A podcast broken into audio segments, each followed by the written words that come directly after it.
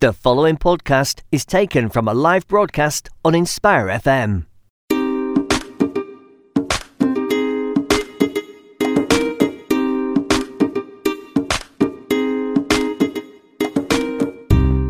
It's Friday, 10th of May, and uh, you are tuned into Mother's Planet, a show where there is always something to talk about in a productive and beneficial way to us mothers.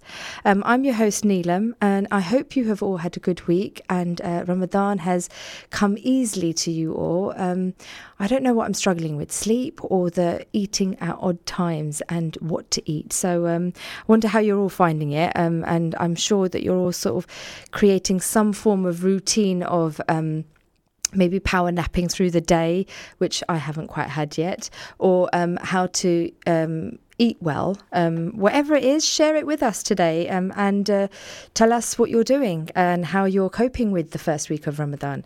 Um, joining me in the studio today, I have uh, Sister Farkhanda Mahmood, who is um, on mic number four. Assalamu alaikum, how are you? Walaikum salam. I'm good, thanks. How's your week been? It's been very good. And how's, fa- how's fasting going? Fasting is good. Masha, good. you look so well for someone that's fasting. You know, some people just look drained and look like they haven't slept enough. And the first week's always very difficult. But Masha, you look very well. So um, I will get some tips from you later on on how you're doing this. Uh, we are live on air and reaching out to all our listeners in Luton and surrounding areas. We're also live um, on the Inspire FM webpage where you can listen to us via TuneIn and um, live on the Facebook camera page page, so you can connect to us through there. Um, you can also text or call into the studio to join in today's discussion. The text number or WhatsApp number is 07779 481 822. Now, the phone has been upgraded, so I'm going to hopefully know how to use that, but do join in the discussion. Um, if you are unable to jo- uh, tune in today, uh, the show is actually repeated on Saturdays from 11 o'clock, so you can um, tune into us that way. Now, um, as always, um, I like to kick the show off with a couple of headlines, and this is taken from the BBC Online uh, News. Um, the first one is um, GP pressure. So, numbers show that the first sustained drop for 50 years. So, there's been a drop, um, and this has been consistent now for, for over 50 years. There's been reports of, of waits for up to seven weeks for a routine appointment, while those needing urgent appointments have been forced to queue outside practices early in the morning to guarantee to be seen that day. Mm. So, uh, uh, Farkhanda, what's your take on this? Because uh, I know that you um, are a, a, GP practice manager. So, um, what, what's your what's your view on this? Because you could probably shed some light on on the other side of it for us. Yeah, I think um, news articles are always one sided. Um, on the other side, you can see that nine out of ten GPs are suffering from burnout. Um, it's not that they're seeing less people it's the demand is just unbearable, um, mm. and obviously there's there's a lack of recruitment as well on side of GP practices, as in there's less GPs to actually deal with the increased number of patients. Oh wow, okay. So we've got more people that need to be seen and less so the the equation doesn't balance. Yeah, and so mm. obviously you're going to get that. A burned out doctor. And long waiting lists. Yes, okay. Um, uh, so the next headline is uh, computing in schools in steep decline. So a study, a study carried out by University of Roehampton found that fewer 16-year-olds in England are getting a computing qualification. So schools have cut back on teaching the subject, and this year the ICT exam is not an option. So the fall in exam passes follows the phasing out of ICT GCSE from the national curriculum and replacing it by the more challenging computing computer science. So I was quite sad to see that that there's no ICT anymore. But then I think because my understanding of ICT is basic computer skills, how to use it and how to understand it, which I think maybe in today's day and age we've actually advanced quite deeply in that and that's probably why they're putting computer science now as as the substitute for that because children know a bit too much now about computers. So um, there can be one or two, and they know how to use the they know how to use their iPads and phones, don't they? So is yeah, and they know it better than me. Um, my son uh, can work my phone, I think, better than I can, and he's only three. So uh, yeah, so I think that's probably why they're phasing it out because it's just probably they they we're getting a bit more advanced in the IT um, industry. But uh, in today's discussion, oh, I, just before I continue, uh, listeners, I did mention that um, if you can't join in today, the show will be repeated on Saturdays uh, during the month of Ramadan. Um, there's not going to be any repeats, so um, the show will not be repeated, but you can catch it on um, Spotify and you can listen in on the Facebook page um, after the show as well. So you do have those options. Um, in today's show, we will be discussing um, anxiety and depression and ways of, of, overcoming this. In particular, now that many teach, uh, teenagers are suffering from the condition, um, I wanted to address this because um, we've got exams coming up and a lot of children teenage children are going through um, summer exams now and they're feeling this form of anxiety and pressure as well. So I thought it'd be very good to bring this um, as a discussion today. Uh, before I go into it, I wanted to um, just define um, anxiety and depression. Um, and this is taken from um, good old Google, um, but it's not a bad definition. So um, it says uh, Depression and anxiety disorders are different, but people with depression often experience symptoms similar to those of an anxiety disorder, such as nervousness, irritability, and problems with sleeping and concentrating. But each disorder has its own cause and effect. So that's what I really wanted to look at today cause, effect, and um, prevention of these um, disorders. Um, now, without delay, um, I'm going to formally introduce my guest to you today. So we have Farkhanda Mahmood. Um, please, can you introduce yourself to our listeners? Yeah, hi, um, thank you, Neelam. Um, yep, I am a practice manager. Have been on this radio show. Oh, not, okay. not this particular radio show, but I've been on Inspire FM before. Um, I'm a practice manager in a GP surgery. Mm-hmm. Have been practice manager for nearly ten years now, and um, I have been a therapist for the last two years, so I have an NLP Master Practitioner qualification as well as hypnotherapy um, qualification um, and solutions focused coaching. So I use different elements in helping people come out of their stuck states. Okay. Mm-hmm. Um, apart from that, I am a mother. oh yes, children. So yes. yeah, we're trying to juggle all those roles. Yeah, and you're doing amazing with all those qualifications and names. By so um, you mentioned NLP. If I could just um, get you to elaborate on that, uh, what that is, just so that our listeners know um, what NLP defines. Yep. So um, NLP means um, or stands for Neuro Linguistic Programming. Mm-hmm. Um, it basically is the com- combination of three um, disciplines. Mm-hmm. So it's how to bring about your neurology, your mm-hmm. thinking, um, with bring about change in your n- neurology with linguistics. So Mm. there's words and the way that I use my words can Mm. help direct your thinking in a different way. Um, and um, it's just using strategy. So um, NLP was actually um, founded about 50 years ago. So it's qu- relatively new science. Okay.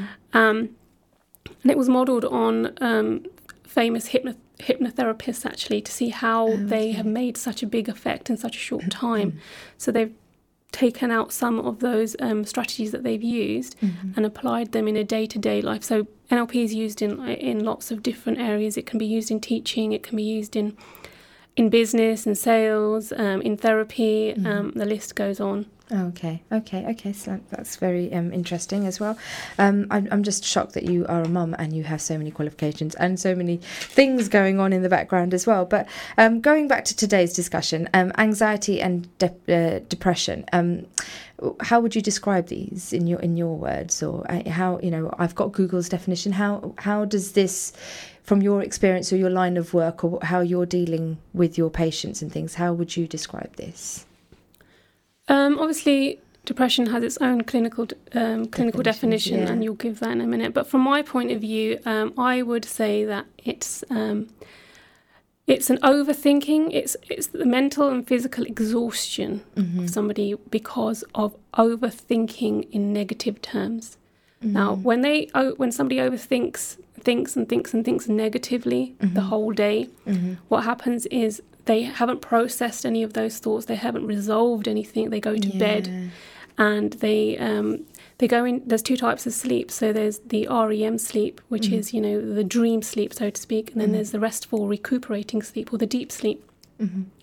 And when somebody's been over ruminating for a very long period of time, mm-hmm. when they go to sleep, their dream sleep kicks in to try to resolve those issues. but that is not a restful sleep for them. Okay. And uh, when they wake up in the morning, they're exhausted again. So it's just a cycle um, that just continues because that then leads to exhaustion, feelings of exhaustion, which, Yeah.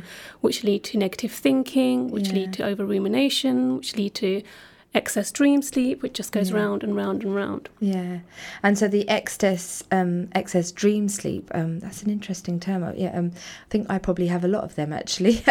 but that um, is when you're trying, when the subconscious mind is trying to deal with this problem that you are anxious about, Yeah. or so. Yeah, okay. So and and obviously because you are not able to resolve it in your sleep, it, you're just it's a cycle that's continuing. So unless something comes in, there's um, nothing. So I mean, depression um, and anxiety. I, I don't know. Do you think the two link, or do you think there's any link between the two? Because I mean, my understanding of depression is it, it usually happens after some form of trauma or grief. So if it, you know, people have suffered something, a loss, for example, or have gone through a traumatic experience in life, if it's not um, discussed or looked into or delved into, you can find that that person can go into a depressed state. Um, whereas anxiety is, my understanding, is like a, a worry or something that you are anxious about. I mean, um, we were talking earlier about phobias, you know, things that you just don't like doing or you feel uncomfortable about something, meeting new people, um, going in glass lifts, or so, you know, do you think the two, in, from your experience, are linked or, you know, um, they pay off each other. So you you have an an anxious or a a patient suffering from anxiety that then leads to depression. Do you think that's what could happen? Yeah, I mean, they have many similar traits. Um, And certainly, some sometimes depression can be fueled by unresolved um, anxiety. Um, you'll see that uh, anxiety is at the root of some OCD and people's addictions and compulsions as well. Mm-hmm. And people who are depressed, and um, this is what I, you know, my opinion is that they do, they kind of, they're in a figure of eight, so to speak. Mm-hmm. So they'll have their lows, you know, mm-hmm. when they go into the lowest of the lows at the bottom of the eight, and then their defense mechan- mechanisms kick in and they try to fight that low and they come up to the top of that figure of the eight where you know where the anxiety is. So they're, you, they're using the defense mechan- mechanisms of you know anger and perhaps you know aggression um, um, anxiety fear to push themselves back up from that low state. But then after after they get exhausted again they just come back crashing down. So it's it's a continuous figure of eight like that. Mm, oh, that's okay. and very closely intertwined. Yeah. So um so I like the way you actually um, have defined or explained um the anxiety because a lot of we when people have anxiety it's we don't really um we think we're nervous or we're irritable but actually we put up a defense mechanism and then that can lead to things like anger or emotional where we just have a breakdown and we and we cry. So we have those extreme emotions. Um so i mean um do, do you have any um from your experience any types of um common i have no idea what those technical sounds are going on in the background there we're just going to continue. Um any uh, common types of um anxiety that you could perhaps discuss with us? Yeah, there's um I think it's interesting to start that we have basic primal human emotions that are necessary in mm. our day-to-day lives. So um, anxiety does stem is an extreme form of fear. But mm-hmm. fear is necessary in our lives. If we didn't have fear, mm-hmm. then we would not be able to survive. You need to have fear when you're um, confronted by a, a lion, for example. You need to have mm. that emotion of fear to survive. Mm-hmm. But anxiety and depression, uh, another similar trait is that they're both internal. Um, They're in your mind, and they are more worries about something that's inappropriate. That's why it makes it so extreme. Um, types of anxiety, um, you, you know, there's generalized anxiety disorder, there's post-traumatic stress, there's panic attacks, and phobias too stem from anxieties. phobias. That was one that we were talking about because um, um, I think it's arachnophobia. We defined it as. I have arachnophobia. I'm not in. I don't like spiders, so I've had my neighbour come and rescue me. I'm that bad because I just can't. And the only way. Um, I, uh, when the children were growing up, I just, you know, used to have my neighbour. If my husband wasn't home, it was my neighbour that would come and take the spider away. Um, but as they've grown up, I've had to put on this brave face and not let them feel fearful of what I'm fearful of. So even that's the same with dogs. I don't like dogs, but when we walk past one, I would just put on a brave face and say, "Oh yes, you know, let's just carry on walking." So I think it's my children that are making me feel that I have to put on this barrier. So how would you explain that? yeah, phobias. Um, uh, the way that I would, you know, one of the the biggest phobias um, mm-hmm. currently is actually public speaking, more oh, than wow. more than spiders even. And it's interesting to look at public speaking and the fact that when you're born, you're not afraid of saying what you need to say. You know, as a mm. child, you will often humiliate your parents by saying yeah. the wrong thing, but speaking in public is not something that you fear. Mm. But during our lives, we're constantly told not to speak in front of, you know, not to speak to strangers. Yeah. Um, you know, children should be seen and they shouldn't be heard, yeah. and these kind of things. And, and that's what goes into your subconscious, and that is why adults nowadays mm. mm-hmm. because of all that you know unconscious conditioning that has been happened throughout our childhood have a fear of public speaking now yeah so it's it's very uh, so leading on from that arachnophobia most people as a child, a child will not be scared of a spider, you know, yeah. or an insect that's crawling by. I mean, most mm children. I mean, I know my youngest was always grabbing them, mm-hmm. and she never had a fear of spiders. And it yeah. was only when she saw her elder sisters and perhaps her mum as well, um, you know, reacting in a certain way to the spider that that message has gone into her subconscious mind that this is something to be feared, and now she too has.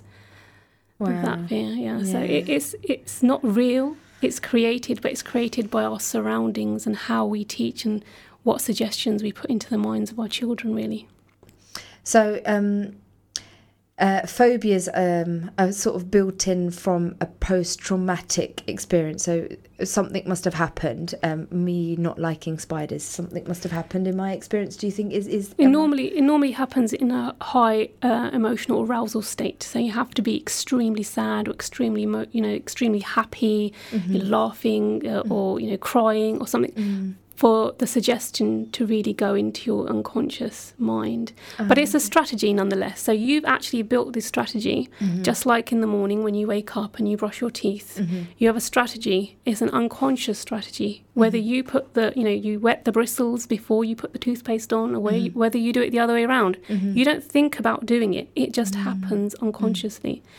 And a phobia has been developed unconsciously. And if it can be made unconsciously, then it can also be unmade unconsciously. Oh wow. Okay. I'm going to help you work with me on spiders then because I do struggle with that one. So um, looking at um, how how we are in today's day and age, I mean we're we're finding that as you said public speaking as adults we suffer from that. But there's a lot of younger children now like teenagers. I mean my daughter's 7 and she's um, sitting her sats and um, I've tried to make it as relaxed as possible, and I know the school's trying to do the same, take the same approach, but they are putting tests forward to the children and they are testing them and they are putting papers out and telling them not. So there is that rigid, you know, rigid um, uh, regiment way of doing these tests. Um, so I find that children now, teenagers now, are beginning to suffer from anxiety and pressure of not doing well or not being successful. So, have you, in your experience um, of of when you've been working, um, have you have you come across anything similar, or do you find that there's been um, an increase of teenagers or adults? You know, what's the ratio? Do you think that actually the patients are becoming younger and younger, or? Mm-hmm. Um, I mean, there's definitely there's definitely evidence that um, more people than ever are reporting um, depression um, um, working in GP practice you can see that, that the levels are going up. It's not about diagnosing them earlier, it's about people um, becoming more aware, I suppose, as well. But it's interesting that you're talking about um, exams there because, you know, in third world countries where they start taking exams like four times a year since, the, since they're in nursery, Yeah. you don't have that anxiety because that is just a normal part of their lives. But the anxiety kicks in in for our country, especially in England, for example, Britain, mm-hmm. because we don't have that system. Mm. You know, the, the children have been used to, I don't know, you know, relaxing and just having homework here and there, and it's mm-hmm. not been too much pressure. And then all of a sudden to be just mm-hmm. thrown into a completely different game where you know you'll be sitting on your own you'll be you know um, total silence um, you won't be able to have your books open or anything you won't be able to access all the things that they've been able to access very comfortably and easily. And so what you're doing is you're changing the environment drastically. And that change uh, is how they react and that is exactly what a panic attack or anxiety is. It's a it's a reaction to a change in your outer world isn't it? Yeah, that's very true, actually. Yes, because I, I, hope, I hope we're not going to start having children at four having these tests. But I, I see where you're saying that if you're not exposed to that kind of atmosphere or surrounding, when you all of a sudden put them into that kind of surrounding, it's a panic of, I don't know. But I, I do think that there's a lot of pressure of, um, you have to you have to do well and you have to be like this and i think when you put that into anybody a child or an adult when you put that pressure on there's there's a condition. If you do this then that's going to happen. That then puts people into the um anxious state and mind of you know I, I have to certain be a certain way. If not then i've failed. And i think failure plays a big um part in this. Certainly, absolutely. Um, unrealistic expectations will not help. yeah. Um, you know, um, you are putting pressures on your children. I mean, it's interesting. and My my daughter's also doing her GCSEs at the moment, and um, she started studying um, before the end of her last year. So her, she's, her exams are now. But so, and I was th- thinking, wow, look, you know, I didn't, didn't even have to tell her anything, but that's the anxiety kicking in early um, because of what the school's telling them, you know, to be ready. And um, they understood that they hadn't had teachers perhaps in a couple of lessons, and they now had to um, swallow the whole syllabus in a year or two where they, you know, didn't have the time. But um, it's, it's not something. Um, I'm trying to see how to put this, but one of the children in this year died. oh wow And I think that kind of put, I mean, it was very traumatic at the time for them. But during that time, she recognized the, you know, she saw things in a different perspective. And the anxiety for the exams, it just went away. She realized that the, the exams aren't the be all and the end all. And that is the kind she of message. sorry, your daughter here your Yeah, daughter realizes yeah. so um having was she close to this child that passed away was it a, a friend or an acquaintance you know is just um somebody that she studied with It's- It, it was a, a young boy in their year, so not Mm. very some not somebody very close, but Mm-hmm. still, it was I think the shock of having some you know the children have expectations that they're going to yeah. grow old and die when they're 70, 80, and it just made it a little bit more real for them. I mean, at the end of the day, it just changed the way that she was thinking. It, Yeah. it was another post traumatic stress thing, but yeah how it affected her anxiety yeah on exams yeah changed. And was that something you facilitated? Because i think that's quite mature for a 16 15 16 year old to actually uh, look at that and say okay you know i'm not going to take life for granted now. I'm not going to worry about these little things because we just don't know where we are tomorrow. Was that something you facilitated for her to think about or was that something that just came naturally to her or just you know um, did you find that she was going into a state of anxiety or and you sort of curved her out of it or is it something that she was able to do herself I think as parents, we need to recognise that as human beings, we do need time to, Mm. to absorb emotion, you know, Mm-hmm. to process emotions. When you're suffering from grief, you can't give somebody a therapeutic technique to come out of it. You need to process that grief. At the time when you know when, when this happened, she was extremely upset. I didn't jump in and you know and start you know using my therapy techniques, but helped talk her through processing it. You know, um, she was asking questions like, you know, why why did he have to die? Like it was, you know, he was so young, he hadn't done anything, he hadn't done anything in his life yet.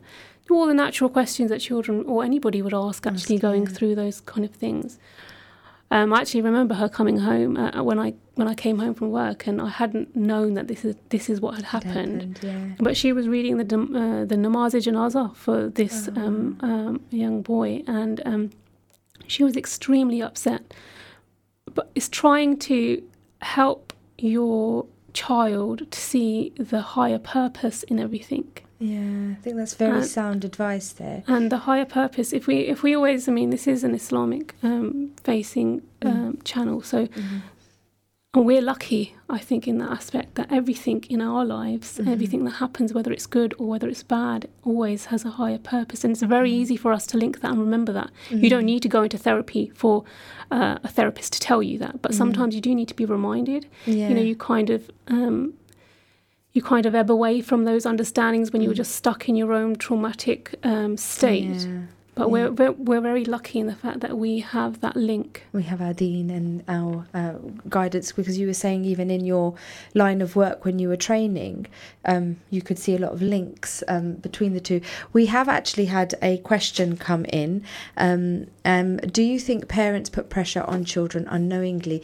But we are also heading for a break, so we will come back to that question.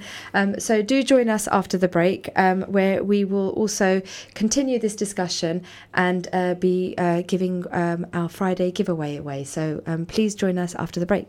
Assalamu alaikum.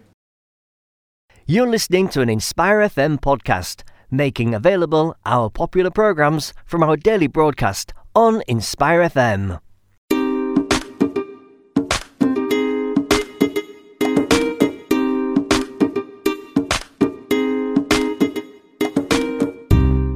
Assalamu alaikum and welcome back to Inspire FM 105.1 FM. You're tuned into Mother's Planet. It's Friday 10th of May and the time is now 10:30. I'm your host Neelam and joining me today in the studio is Sister Farkhanda.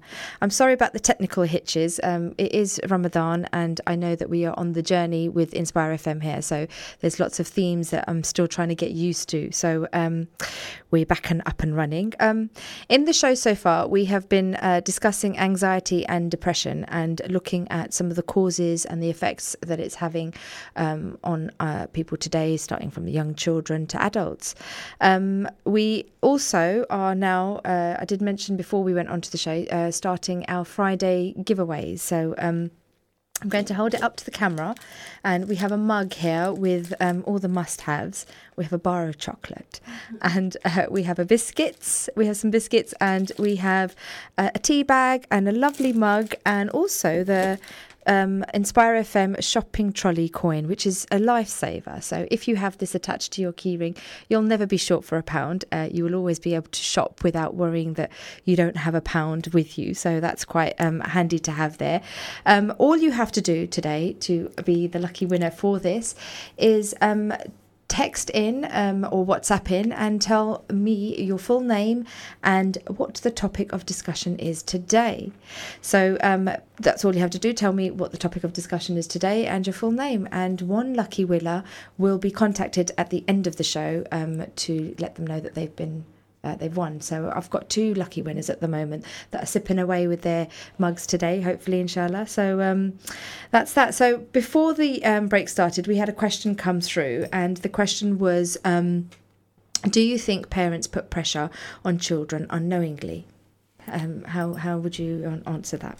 Absolutely, I think uh, yes, we I see that a lot, but it's not just the parents; it's the school, it's the environment, it's the peers, it's social media. Yeah. Where fi- that is why um, the rates have gone up so much is because children are exposed to all this pressure, Pressure. from different angles um, and all the time, and some of it is m- much more subtle than others. But um, culturally as well, um, it depends where the parents are from and how their what their perspective is. But I do find a lot of the you know parents from other countries, for example, Yeah. um, do put pressure on their children to um, achieve. um, Yeah. I think that big word achieve, Yes. yes, and be successful.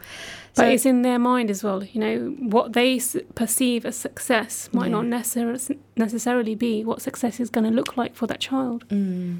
Yeah, I mean everyone's destiny's written. So, you know, um, so the cause of a lot of children or a lot of people, even adults, people at work, um, are feeling that they need to succeed or be successful so that they can get promoted or be in a better position and earn better money. So, it's just it's pressure that Yeah. we're continuously being surrounded by. I think a lot of it is to do with um, social media as well, because we see all mm. the success stories, we see all the you know mansions and the Ferraris and you know the beautiful faces and the mm. perfect bodies, and that when a child is exposed to that, they you know they they are obviously going to compare themselves and find themselves inadequate, Yeah, which leads to the depression, which leads to the anxiety, which leads to the mm. depression, and it's a it's a catch twenty two really Yeah, it's when you're very in hard. Yeah, because I mean, it's like it's keeping up with with what, how, what's the running, what's the latest thing today, what's the latest gadget, what's the latest thing. It's just being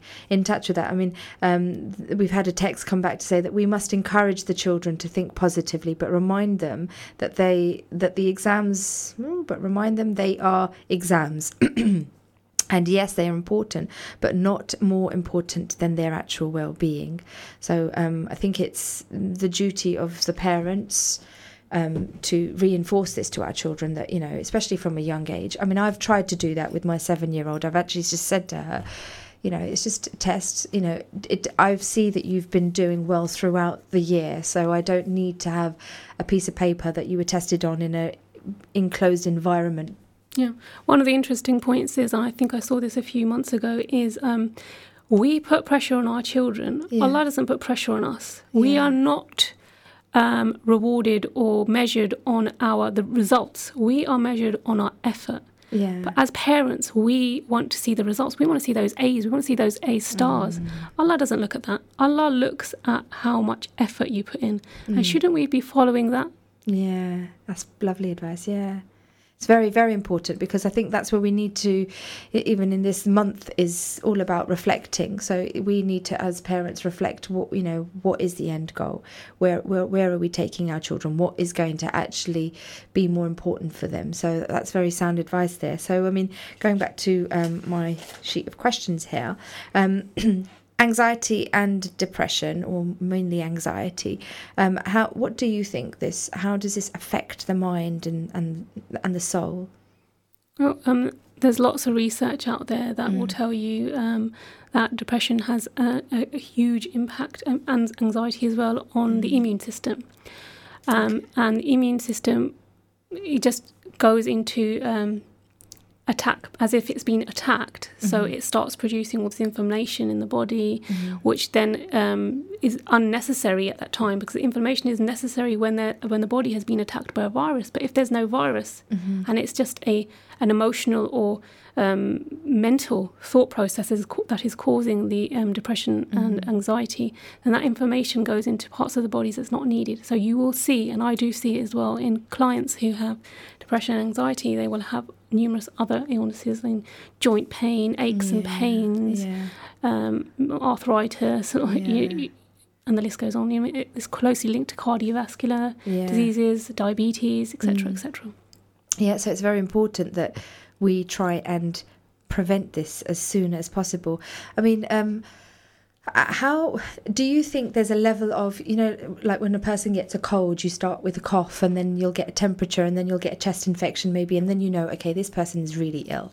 So there's stages. Do you find that there's a similar sta- s- stages with anxiety do we is there a stage where you can say okay this is now severe anxiety or this is this is somebody that's in the early stages do, are there stages of anxiety There's different levels to everything, Mhm. yes. Mhm. Uh, uh, Um, we have, you know, they talk about mindfulness nowadays Mm. um, and how that can improve things. I'm just going to go slightly off topic Yeah, and just see see if we can talk about a little bit about the treatment as well. mm-hmm. Um, but isn't it awesome that Allah has given us that opportunity to be mindful, not mm-hmm. once a mm-hmm. day, not mm-hmm. twice a day, but five times a day. That why we don't take the opportunity. If we just took that opportunity with a couple of minutes or you know five, ten minutes, however long it takes us, in different intervals during the day, that would help. Mm. And you know, he, he's given us all the resources that we need, and we mm. don't internalize them. We don't think, you know. I think I think we've come to a stage, and I see it a lot in people that we religion has become the other, unless obviously you're very practicing. Mm. But for the middleman, so to speak, or mm-hmm. the layman, or Yeah, for the general yeah, public, it yeah. just seemed to be. It's something that our elders used to do, and it's it's been it's becoming removed from who we are. Mm. I think we need to kind of internalize it a lot more and be the solution to a lot of our problems. Yeah, going back to it, and I think that's brilliant how you refer to the five daily prayers that we have as that time out and actually self reflection. And it's our conversation with Allah subhanahu wa ta'ala of, you know, wherever we are suffering, wherever we are, just guide us and, you know, making that conscious mind and instilling that in our children. Because I think we sort of deviate from that nowadays. We just, um, oh, they're too young, oh, they're too young. And it's very easily said that they're too young. And I think now, in reflection, actually, it's better to introduce it when they are young so that when they get to this age, they actually have that comfort and that solidarity in their heart that actually, I'm not going to, I have this in me. I'm not going to let myself dip to that level now. So I think it's very important. So, um, one of the um, going into looking at preventions now of um, anxiety, I just wanted to share one that I um, managed to Google, and I think I've actually got the wrong number of seconds, but um, uh, a firm hug. So, um, actually giving somebody, I'm not saying we should randomly go up to people and start hugging them, but uh, our children on a daily basis, as many times as possible, um, or each other, siblings, parents, um, a firm hug for, I think, 20 to 40 seconds, Yeah. is it? Yeah, Yeah. so 20 to 40 seconds um, hugging firmly. I mean, it sounds quite long, really, 40 Yeah, seconds. it is quite long. yeah. So you have to really like this person. So when you're, you're me- yeah, hugging. yeah. when you're methodically doing it, it does feel very long. long, yes. Until it becomes a habit. habit yeah. normal. because um, it says that it releases the um, uh, feel good hormones and that's oxy uh, forgive me if i'm saying this wrong oxytocin Yep. so that gets released and that, that gives you uh, a feel good ho- hormones and then you feel a bit more relaxed and calm so doing that frequently throughout a day um, will actually help a person feel more calm and relaxed so um, Yeah. we're going to be finding a lot of people now hugging each other in the streets. But there we go. Firm hug is one of the preventions of um, getting into this depressed state and um, or form of an- anxiety. But um, from your experience, you probably have better. Um, Okay, so um, I think it works. It works differently for the two different types of Mhm. stress um, that you have. So with um, anxiety, um, a person who is being who is having a panic attack or is anxious um, is in a very focused state of mind, the na- narrowly focused state of mind. So what you could do with them is to open up their state of mind by, you know, I would normally just put my fingers together and ask them to focus on my hands and then just spread them wide out. Keep as in to keep them in their peripheral vision. And as soon as their peripheral vision is opened up it, it opens up that narrow state of um, Oh, focus. Um, another way is um, so a panic attack or um, anxiety is um, the inappropriate reaction to fear. So when in if you look at instinctually fear of something real would make you run away and whereby you know then you're taking shallow gulps of air, your heart rate has gone up, etc., etc. You can either match that with an actual exercise, for example, so mm-hmm. like 20 star jumps, so that that becomes appropriate reaction.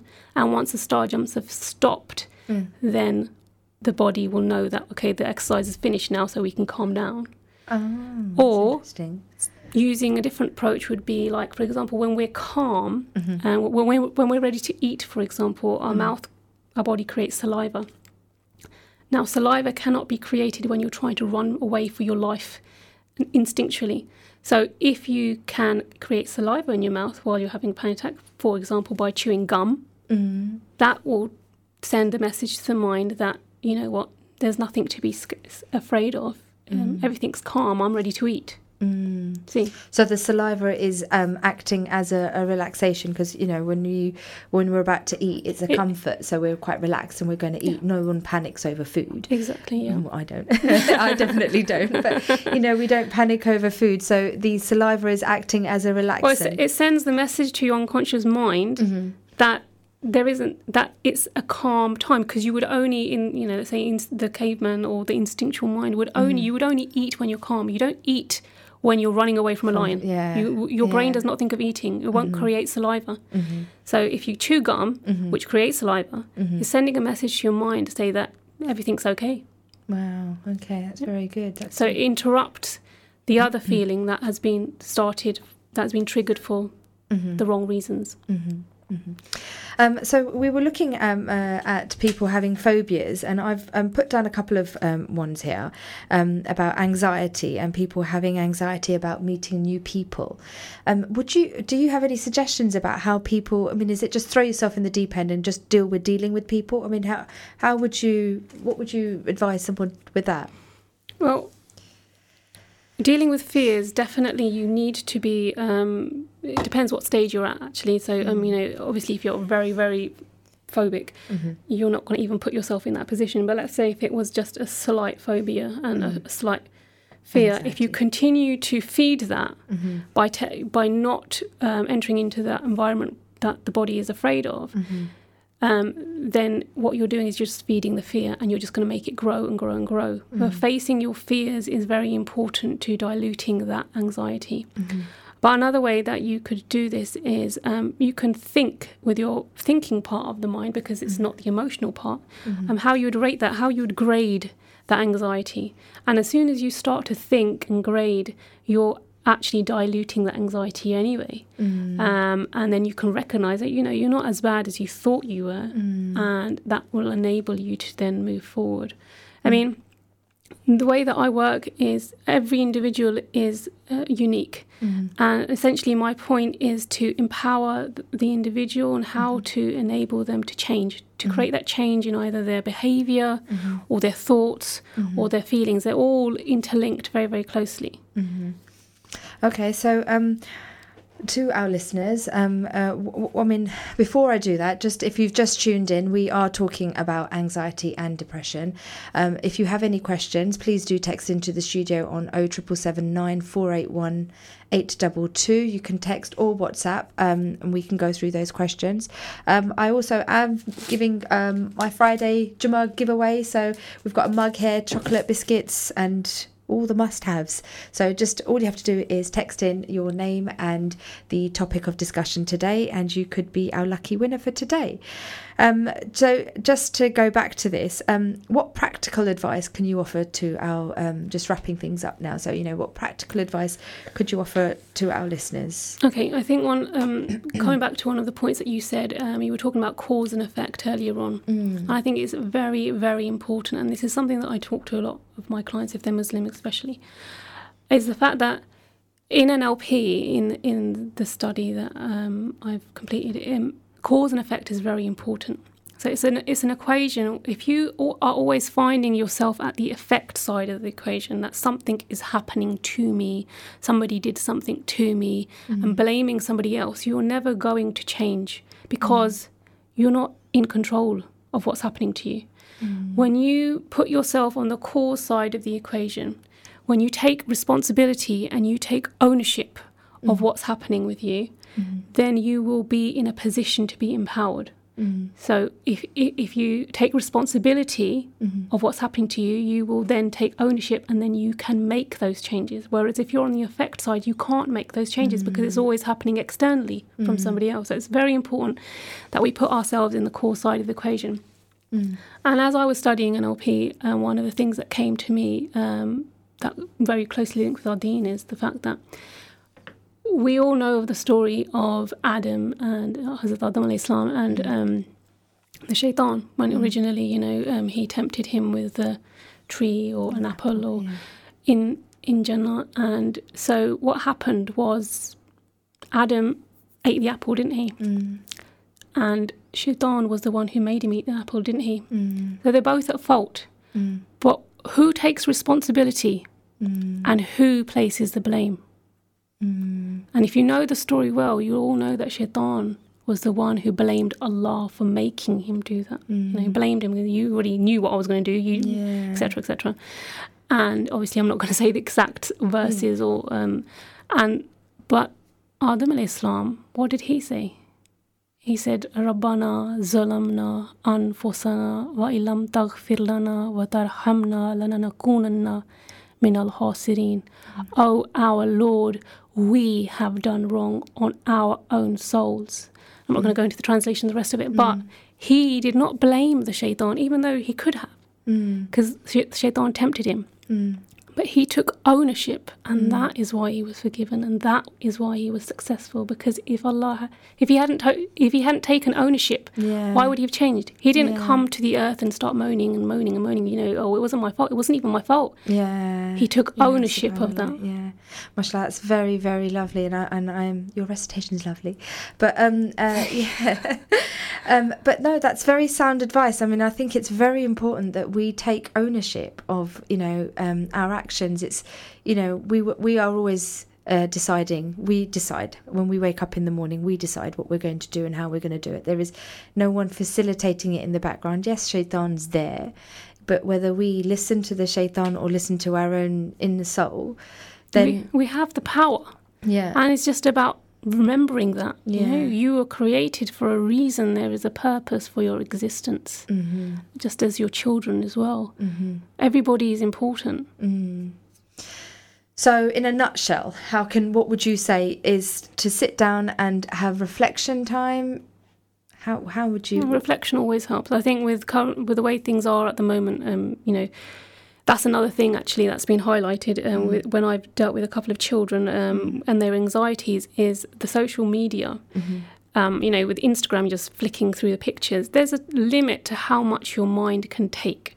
And if it's been bombarded by images and constant uh, information, it's an information overload. It doesn't have time. You know, back in the day when I was younger, we had lots of time to be bored. Even like I knew so sometimes I was bored, I didn't know what to do. But that boredom was important to help you reflect. You need that time and you need that space. And like in my therapy sessions, and uh, uh, it's very different from other counselling techniques. I do allow clients to have that time, you know, half an hour or hour or so the first time round to reflect on their own thoughts, and that alone helps them.